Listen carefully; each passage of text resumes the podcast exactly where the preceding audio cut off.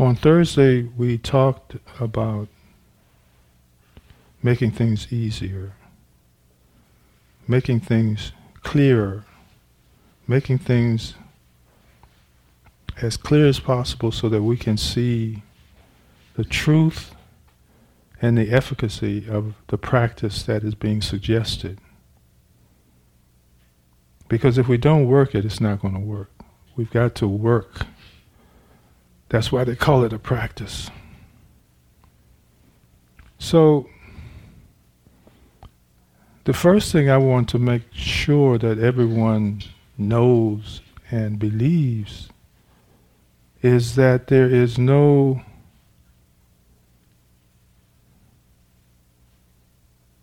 happiness or sadness inherent to reality or nature. Is there anyone who has argument with that? Okay, so everyone knows that there is nothing out there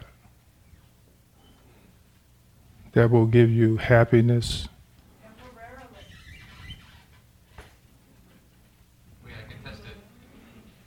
There is nothing out there that momentarily will give you happiness or sorrow.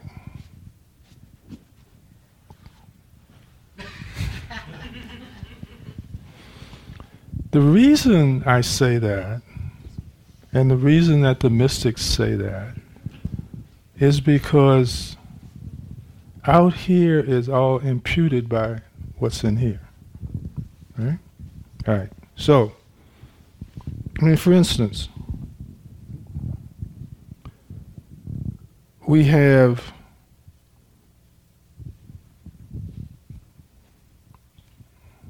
the evidence in politics that a certain percentage likes something and a certain percentage doesn't like something. Both groups are speaking of the same thing. They're looking at the same thing and they're saying, I don't like this. The other group is saying, I support this. I think they're right. I don't like this. When we look at all of our choices and rejections, there are people who like what we reject and there are people who reject what we like, looking at the same thing. If I'm looking at the same thing and two or three people are coming up with something different, then it's not the thing that is imputing the definition of the thing. It is the mind of the individual that is imputing the definition. I like this, I don't like this. I think this is a good idea, I don't think it's a good idea.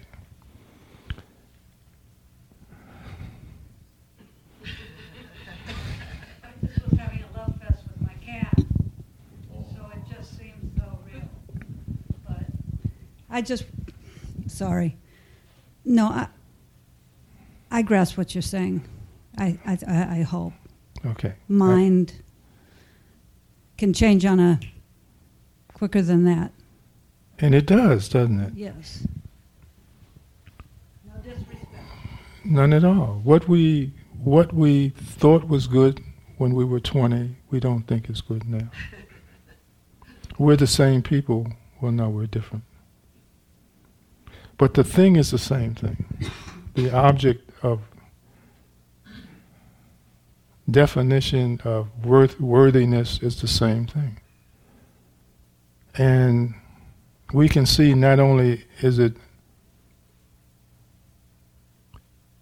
judged differently by different groups and different people, but it's also judged differently by yourself depending upon what time you're having that love fest or that hate fest especially cats. yeah, I, we've got we've got three of them, and sometimes you can scratch them and they love it, and sometimes you can scratch them and they don't like it, and they will scratch you back. Yeah. Okay.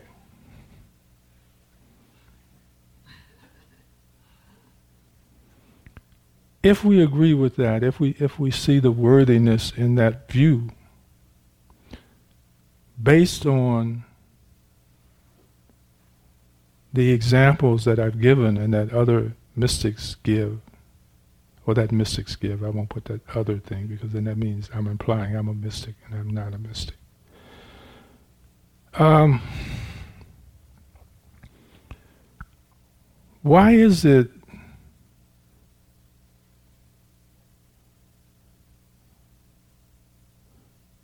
what is the danger according to this practice in holding on to any object in reality or in nature. Okay, say it. Impermanence. Yeah, that was Don. He said impermanence. that's good. That's good. That's good. Yeah.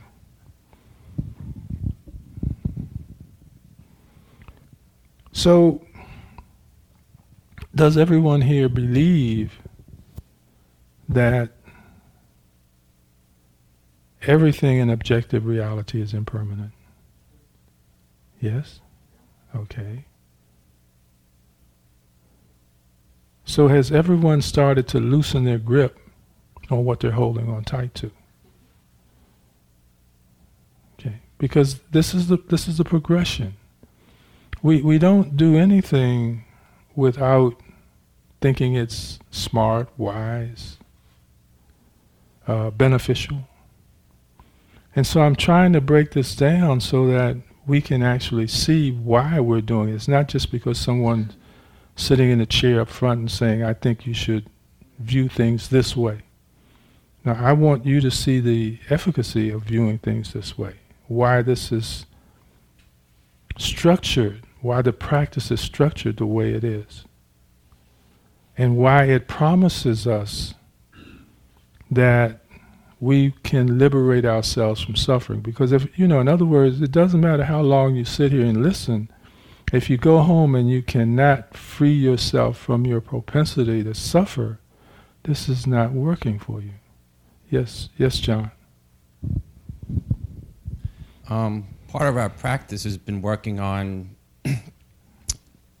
putting our attention or my attention on something pleasant and I've been working at it for, uh, I guess, about three weeks now, and my, I go to something worldly that's pleasant, and then I have some, well, that's temporary, and that's going to come to an end, and trying to create enough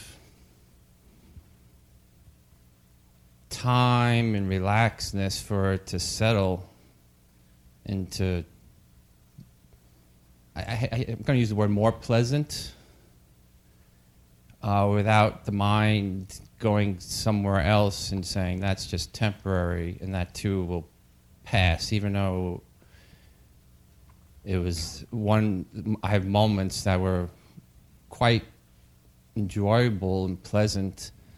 Um, and then I, the other question was the, this, I had dreaming and I had like an un, unworldly, pleasant experience.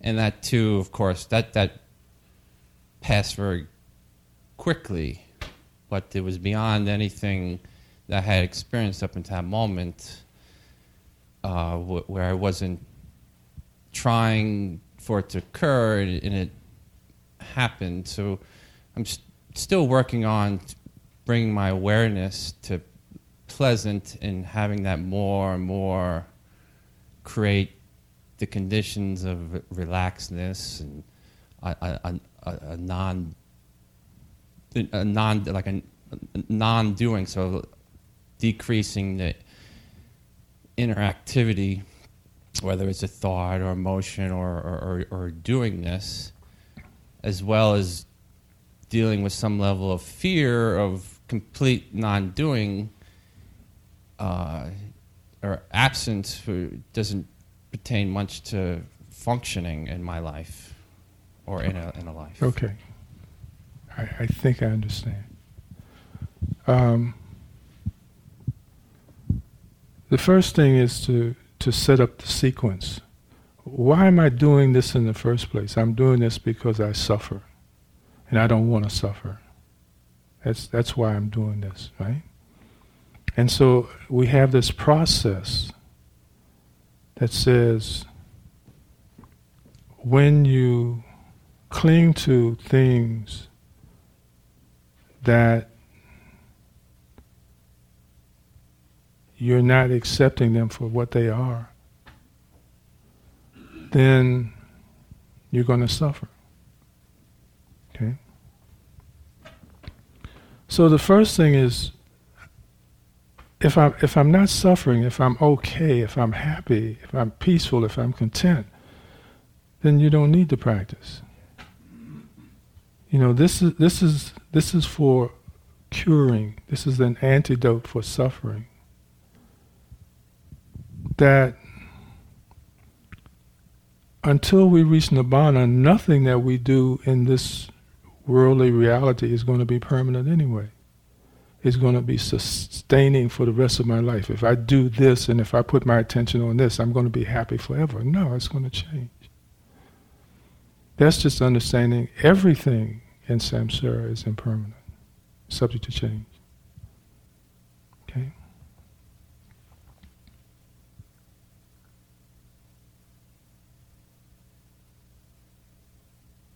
So, the third thing in the sequence is to remember that no matter how pleasant I feel, that's going to change too. But now that shouldn't set up a fear Okay, so right, so right away, I'm, I'm in the future thinking about when is this going to end, instead of being in the present, enjoying what I have right this moment, right? So I'm in the future worrying about when, when is this pleasant thing going to end, when is this good relationship or this job or this car or whatever. Okay. So I'm kind of beating myself up, right, when I do that. Okay, so one of the steps then would be to always consistently monitor myself to make sure I'm in the present moment because in the present moment, much to the surprise of most people, it's okay. It is always okay. You know, my worry is caused by what I think is going to happen next. My anger is caused by what has already happened. But this moment is fine. Okay? So just remember the sequence. And no matter how sweet it is, it's going to change.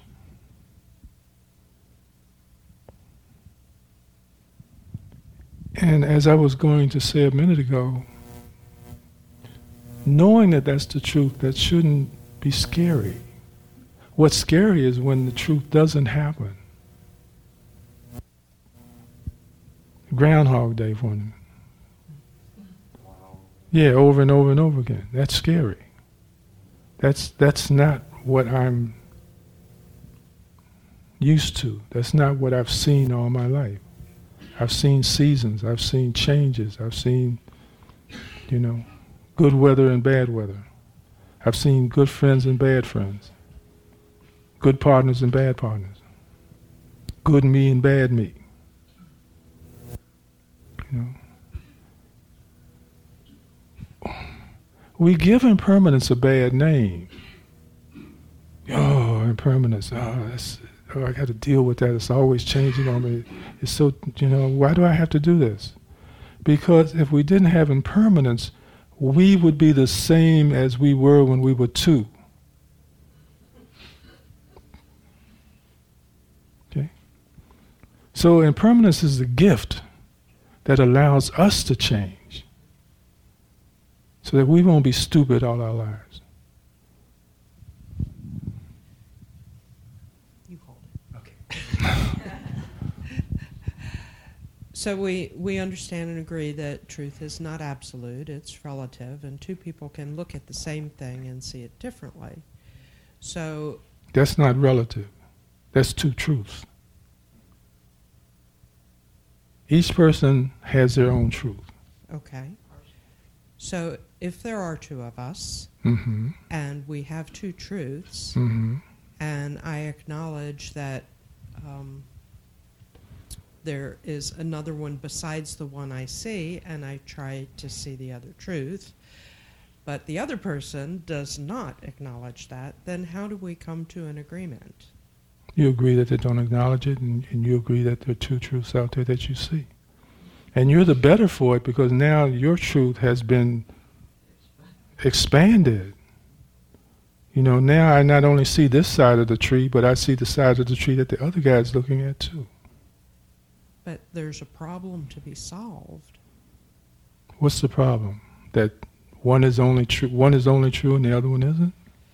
Um, well, in terms of practical matters, in in terms of decisions on how to do something, the floor is dirty. The floor is not dirty. You know, shall we vacuum it? Shall we not vacuum it? Okay. so this this is where it gets deep. If I'm asking the other guy who doesn't see it as dirty to vacuum it, I got a problem. If I think it's dirty and you don't think it's dirty, then I should vacuum it. I agree with that. But I mean, that's kind that's kind of a simplistic uh, example. I They're all simplistic. that that's the easiness of this. They're all simplistic. We we're the ones that make it difficult. We're the ones that bring hassle to the situation. If I want the floor to be clean because I think it's dirty, then I get the vacuum out and I don't tell you to do it. I do it because I think it's dirty. And I do it with a smile on my face. Okay. I, I've thought of a better example. If there if there are finite resources hmm You mean in the world? Like, in the world, in the household, in Oh, the okay, sangha, okay, in okay. you know, right. uh, wherever there are, are finite resources, um, if we have two different truths, how do we allocate those resources?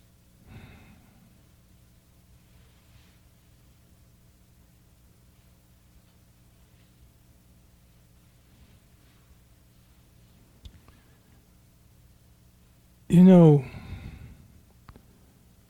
whatever truth I offer will not be sufficient because the hypothesis is hypothetical. We, we, need, we need something real. We need two people that have a real problem about something. And that, that real problem is always your truth is not true. My truth is true. You see, and, and from that point, we have conflict and confrontation. When we have two grown ups, that's the optimum. When we have one grown up, that's the solution. When I see that my truth is upsetting the other person and their truth, I don't insist on, remember what my truth is. And remember what your truth is, and remember what your truth is. It's only a point of view. That's all. I'm giving you my opinion. That's what my truth is, my opinion. And the practice tells us or suggests to us that we hold our opinions and our views very lightly. And that I don't s- insist on my point of view when I see that my point of view is standing in your way. I defer.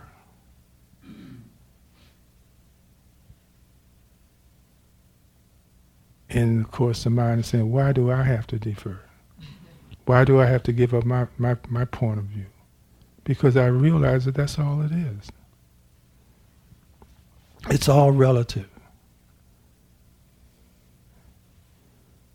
When we begin to get into absolute truth, are there two people with two different points of view? No. They don't exist. So it's all relative. It ain't worth arguing about. It's about having that heart that says, okay, we'll do it your way this time.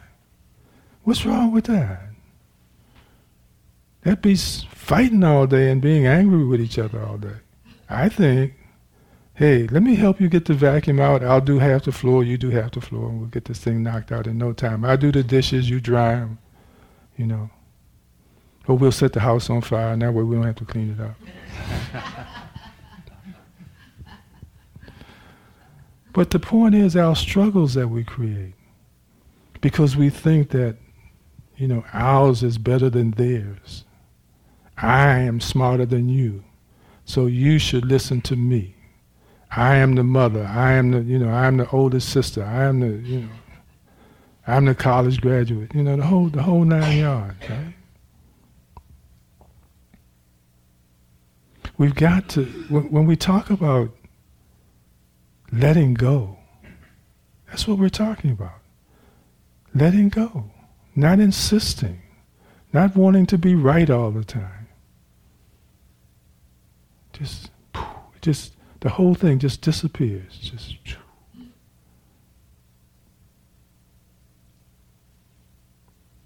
But you've got what we what we have to learn is how to be gracious in our letting go. Because you know, if I throw something at you, that that that wounds and that bruises the heart. Here you take it, and you you know you're always right. yeah, that's not letting go. That's assault. Letting go is saying, okay, we'll do it your way. Not adding, and we did it your way last time too, but you know. I'm just saying, right? So letting go is letting go, not being not being the important one in the house, not being the big big dog in the house, the alpha male or alpha female.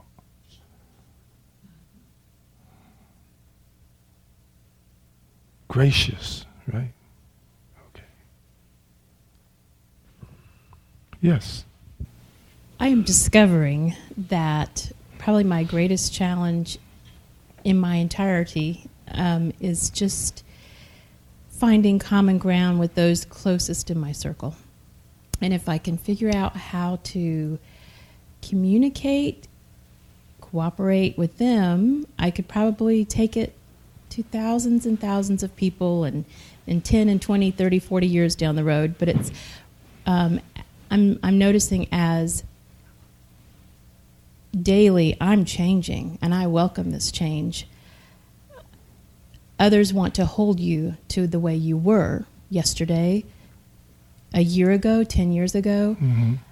Um, they may be the same as they were when they were 18 and they may be 70. Mm-hmm but I'm different than yesterday. Mm. And and this is a challenge in um, like what Melissa was saying. Um, I was tying into what you're saying because it kind of sounded like family to me. And and you. That's Michelle. Michelle, pardon me, Michelle. Um, where you're, you would think everyone's equally loving, but harsh. Wait, wait a minute. Where, where, did you get that idea? You think? I mean, you you, you would you would like. You wish. you. You wish. You imagine. yeah, you can imagine. Yeah. Okay. You would like, you know, you're. Imagine all the people. Make a request to the universe that in a family unit of, you know, six or so, mm-hmm. that everyone would be equal and thinking each other's equal. But that's the biggest challenge I'm finding at this time in my life as I'm developing and I'm going through my precepts and I'm going, working on, on all these are different than yesterday, different than, but um, everybody wants to hold on to the old days, and the mm. old days weren't that great. So, no, true.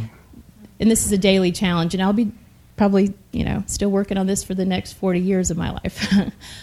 but the family is important to do that work now, and so if that's what others may be going through as well, um, it's always they're holding on to position and material stuff and and and when you start letting it go how do you respond to this many many um, demands and conditions? And you're just re- sitting quietly and relaxing and there's so many conditions just to be in this circle. It's, it's complicated well, the first thing is to remember that a family is just a whole group of strangers that find themselves living in the same house. We, you know, we didn't, you know, there was no authenticity and certification that that you know we made this whole family thing up. You know, after we got here.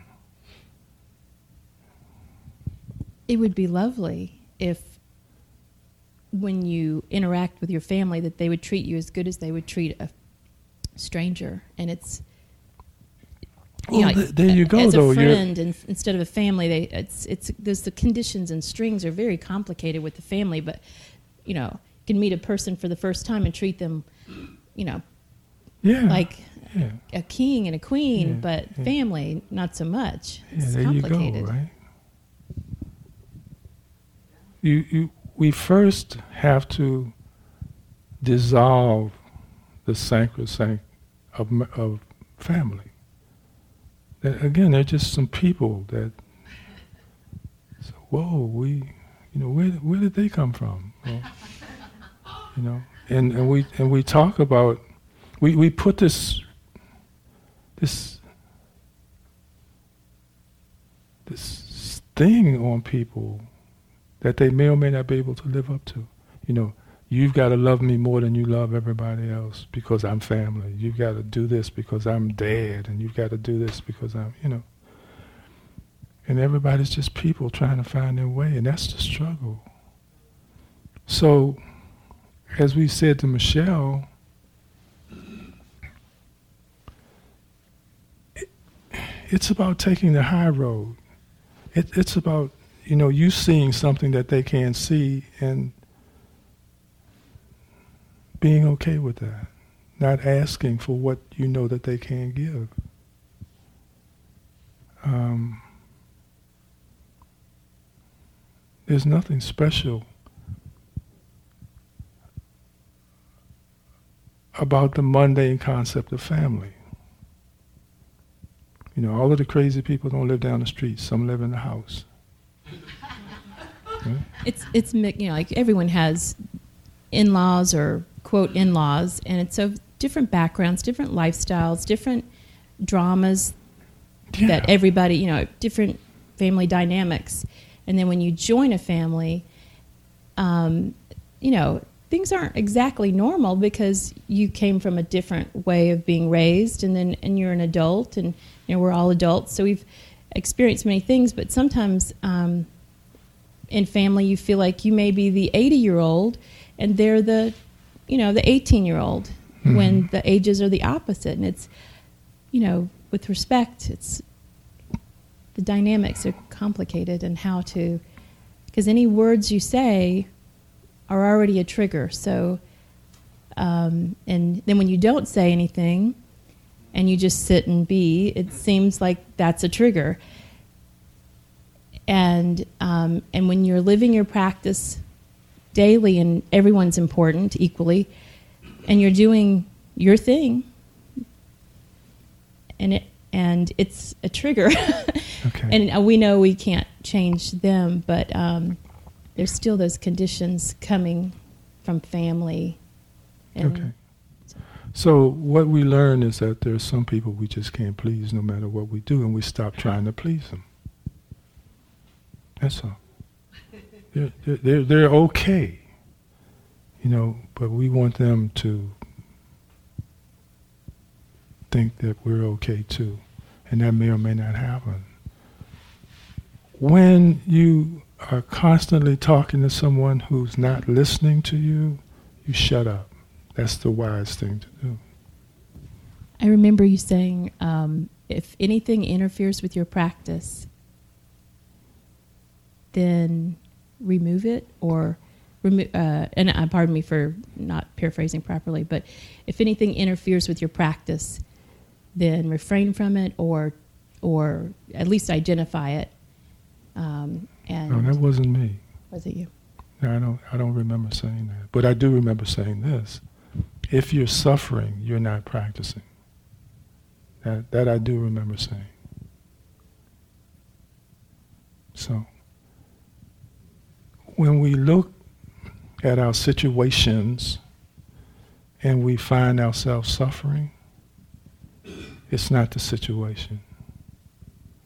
It's me. I'm not practicing. And so I've got to look for the way out. I've got to, I've got to see what it is that, not that they're not doing, but that I'm not doing.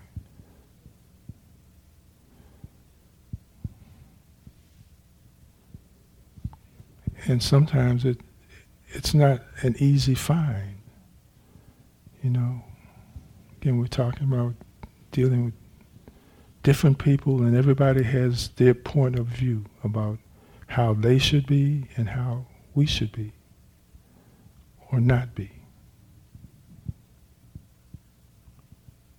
And uh, when it gets too difficult, when it gets too hard, then tell them you love them and wish them well.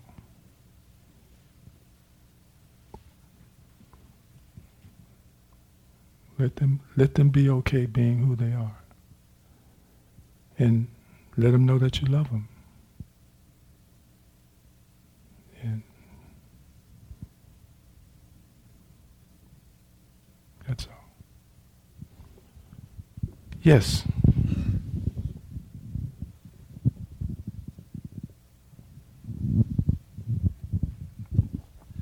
Um, Wait, wait, hold on, hold on a second.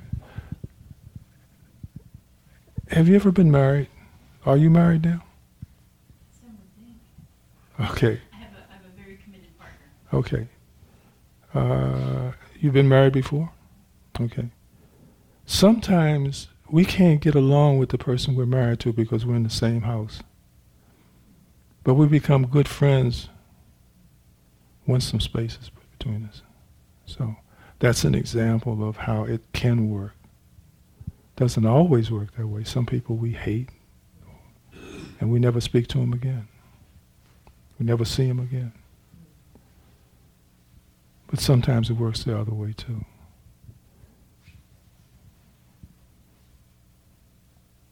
Again, all of us are not qualified to be together. but we try to, you know, keep packing it in, right? You know, but some people. I- yes. Yeah, that, that kind of flows into my question of the appropriate distance when uh, clinging occur. So I'm interested, or I, I want to get more real time where my clinging is unskillful right now. And then getting a sense of pushing, yielding, grounding, and having a sense of movement when I'm becoming fixated and pulling something in that I'm not skillful in, as well as the release process. Um, so real time, I'm not. I'm if I'm getting angry and I'm want to say something, and it's not necessarily my view; it's just a point of view. Um, and the uh, the other person is insistent on their point of view, and at that point, I'm now I'm two energies are clashing, and I and I'm not able to soften and let go. Although I I have I have the capability of letting go yet I'm engaged in, in conflict in that moment, and I'm trying to more refined of what is my responsibility in that moment, and then it's too it's too late at that point because Okay. I'm tensing up and my breathing is being affected, and it's not a, a view I want to continue to carry that anger Mhm. and, but obviously I go around and people have some I still have a sense of some validity to the anger that they, they where they can push people into doing what they want Uh, it, it seems to have some eff- effect on the environment around them. And I continually like to soften and create a peaceful ease, as well as balancing the fact that we are alive human beings dealing with concerns as well.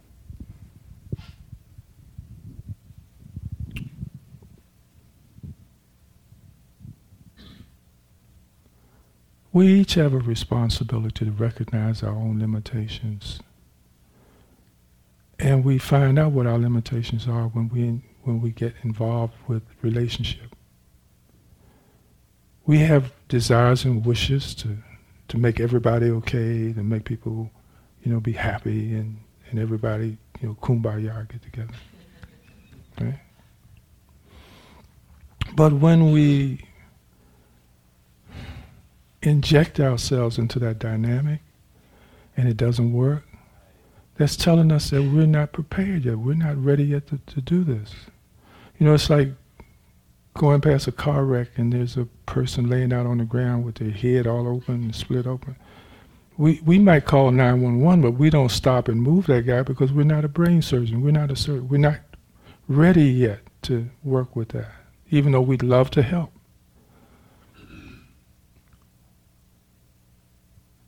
It's admitting that we're not qualified. If I keep getting angry at you, then I'm not qualified to work anger management with you. How can I help you when I'm angry? How can I bring more peace to the situation when I'm the one that's upset about what you're saying and what you're not saying, and what you're doing, right? It tells me to back off and let somebody more qualified come in and work that out. I'm not the one. You know, so I can talk to you by telephone, tell you that I love you, miss you, hope you're doing well. I'll call you again soon.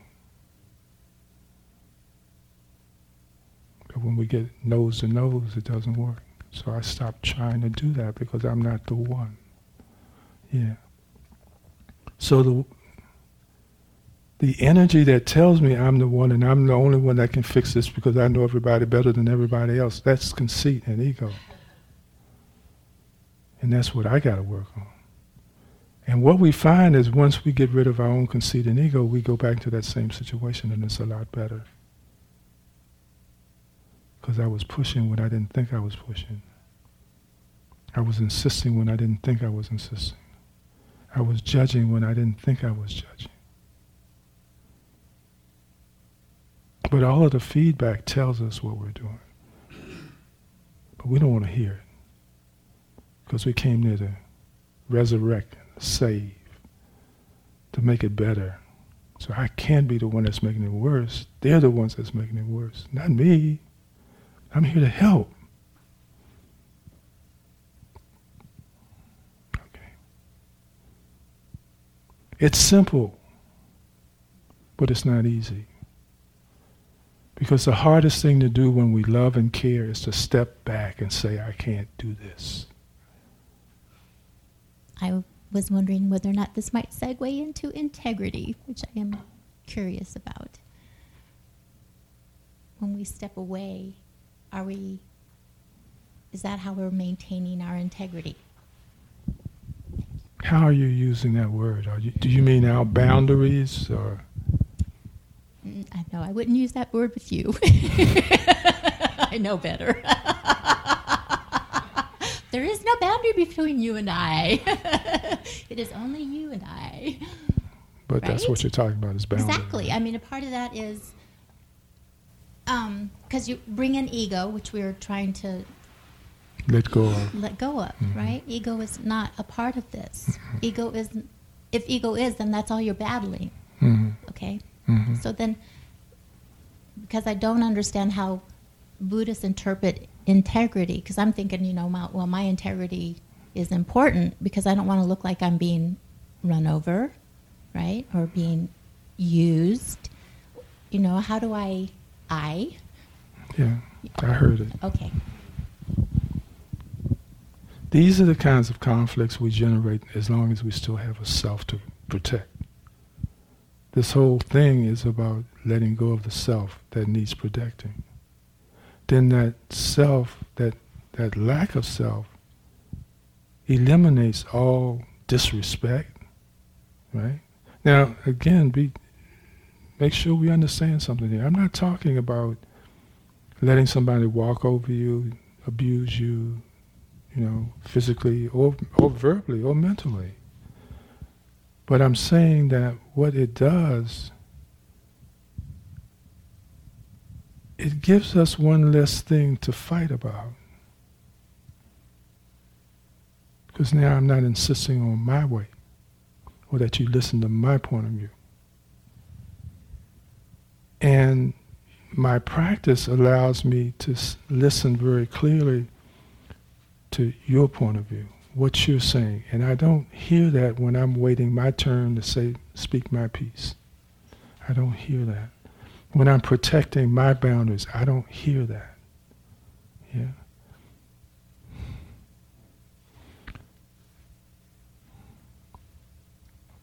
The struggle is always about me learning how much of myself I'm bringing to the fight.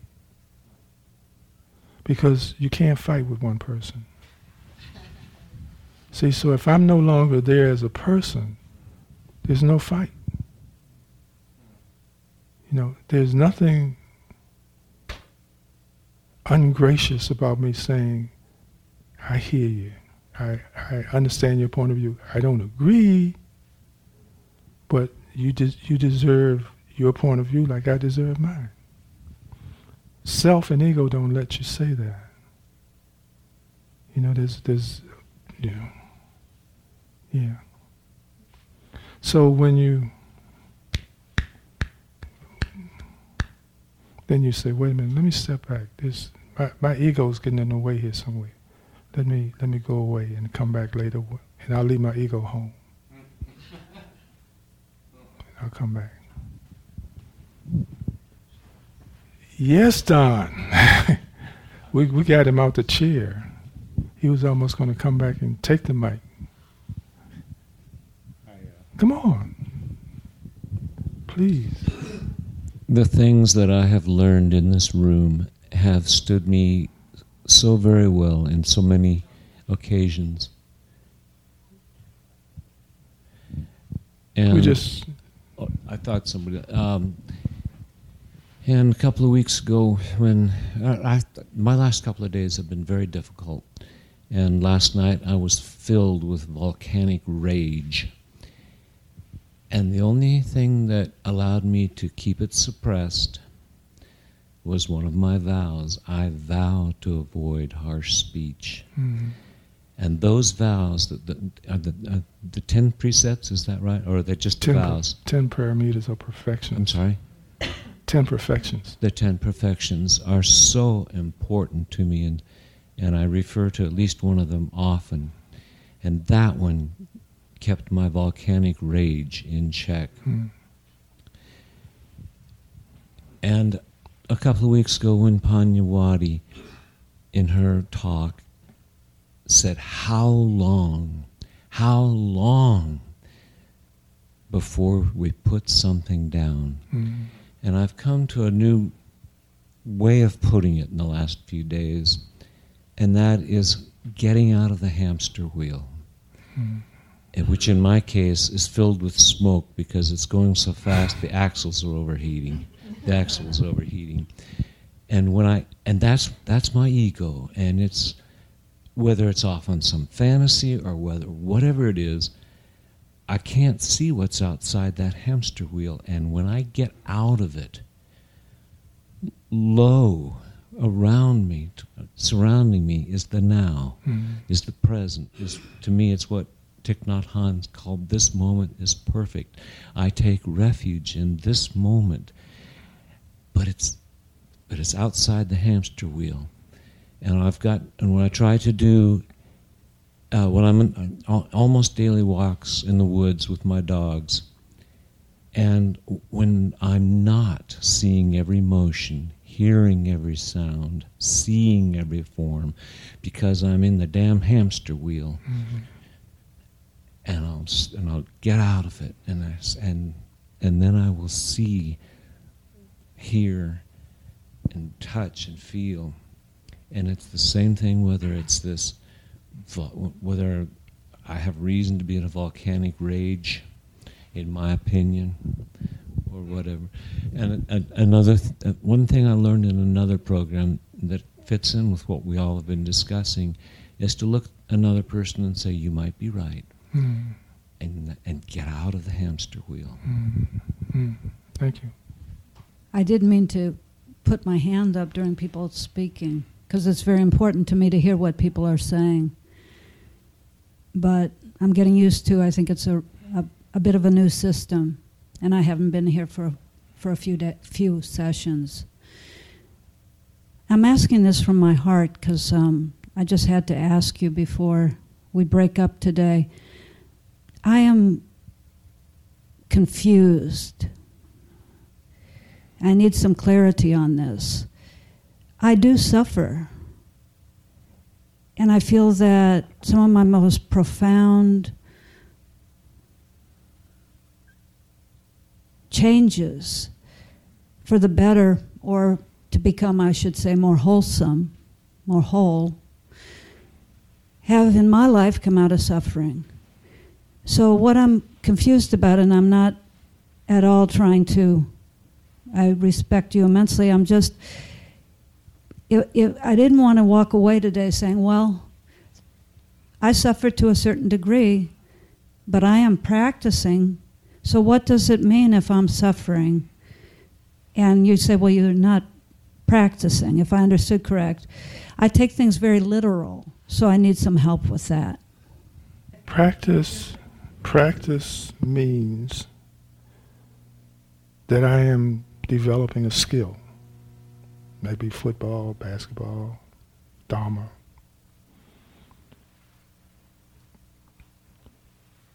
My experiences, my involvements, let me know to what degree I have honed that skill. So if it were a game, tennis match or a football game, and I practice all week, and I say, I'm ready, and I go out on the field and I lose 52 to nothing. It just means that I've got to practice more, right? Not that this is overwhelming and it's for me to accept, it means that I've got to practice more. So, as there are people, when we were all ordinary, we were so deadened to our moment by moment existence that the only time we learned was when somebody screamed at us, when somebody set fire on us, when somebody said, No, get away, you hurt, I don't want to see you anymore. And we would leave and we would feel very rejected, but we would begin to remember about the experience and we would revamp the way we had relationship based on the trouble we had in that experience. So we were still practicing, but we were just getting better at the game. Okay? When I no longer have to practice is when I can go into the game and operate flawlessly. Leave no wounded, leave no hurt, leave people smiling or not. But to accept the fact that I went in and I brought the wisdom, they're not ready for it. We gotta we gotta realize that some people are not ready to hear the truth yet. Some people are not ready to accept assistance yet. Again, this is as Star was saying, it's just so complicated. But if we can touch each situation very lightly and not leave a bruise, then we're walking our walk. And being able and willing to step back and say, I'm not the one to make this right. You know, I'm not the one. I know because I've tried. And I'm not the one. And to not feel bad about that. You know? Because in every experience, in every moment, there is something for us to learn. And that's the question. Did I learn what I was supposed to learn in this moment? You know, life, reality is always telling us something. It's always bringing something to us. Always bringing answers to us before we even have the questions for them. But we have to be still and open, receptive to the message. We have to listen and hear with our hearts, not with our heads, but with our hearts. And when we're able to walk in relationship that way,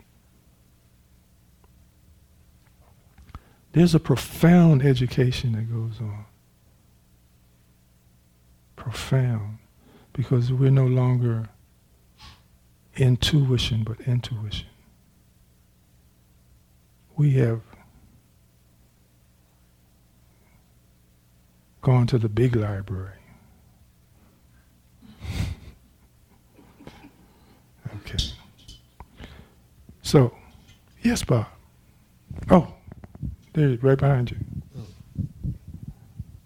I don't know if this applies to this lady here, but uh, don't lean uh, back in your chair. What? Don't don't lean oh, back. okay. Yeah, don't want you to fall back. but um, I read that um, the number one, this kind of pathetic statistic here, the number one deathbed regret is having lived the life that others wanted them to live rather than the life they wanted to live. Hmm. okay. Thank which, you. Uh, quickly here reminds me of the first um, couple sentences of David Copperfield. Okay. It goes like this I was born. Whether to live, uh, excuse me, whether to be the hero of my own life or whether that others should take that station in my life. Thank you. Um, I've been continuously, um, you know, contemplate about what is this present moment. We constantly, you know, come to present moment. So I've been again listening to Tolle and Mooji or Alan Watts or whatever that going through it, and then reflecting on myself in practicing back to present moment. Just like uh, Thich Nhat Hanh always talking about, uh, especially in the Living Buddha and Living Christ, he was talking about practicing right now at this moment with a heart, not with a brain. So now I realize that dimension that we're talking about in a present moment is um, not only like ego personality and all that. Aside from that, I think it's this brain quality, thinking quality, all these things when it ceases to be there. And then coming to the sense perception and the heart perception, at any moment that I come back to that moment, if I leave the brain, if there's no thoughts, I feel my heart and I'm not sick or just no one is, you know, beating me or whatever. And then somehow the sense of this primordial uh, sense of being very uh, peaceful and wholesome and sort of away from all these thoughts. So, uh, more and more, I'm just constantly questioning uh, where is my practice? Sometimes looks like, oh, I'm pretty good until something bothers me. And then in a moment that something bothers me, that I'm, I realize it's in the head quality. So, so that that distinction of this di- different, totally different eternal dimension that connected with the consciousness itself, not our own. Because as soon as we talk about it and think about it, we're in that dimension. But then we're not thinking about it, we, then we feel. So, this very indescribable uh, feeling of being not, you know, doing anything. So I just discovering again and again, uh, this is about this being that can't say what it is. But yeah. Yeah. I'm calling that allowing myself to be dissolved into the oneness of being. Okay. That's Well, everyone's got it, right? no, every, everyone's got what they think it is, and that's and that's and that's all we can have. And carry that out with you, and in all your relationships and in all your moments. Carry it with you, you know, like make sure it's in your wallet,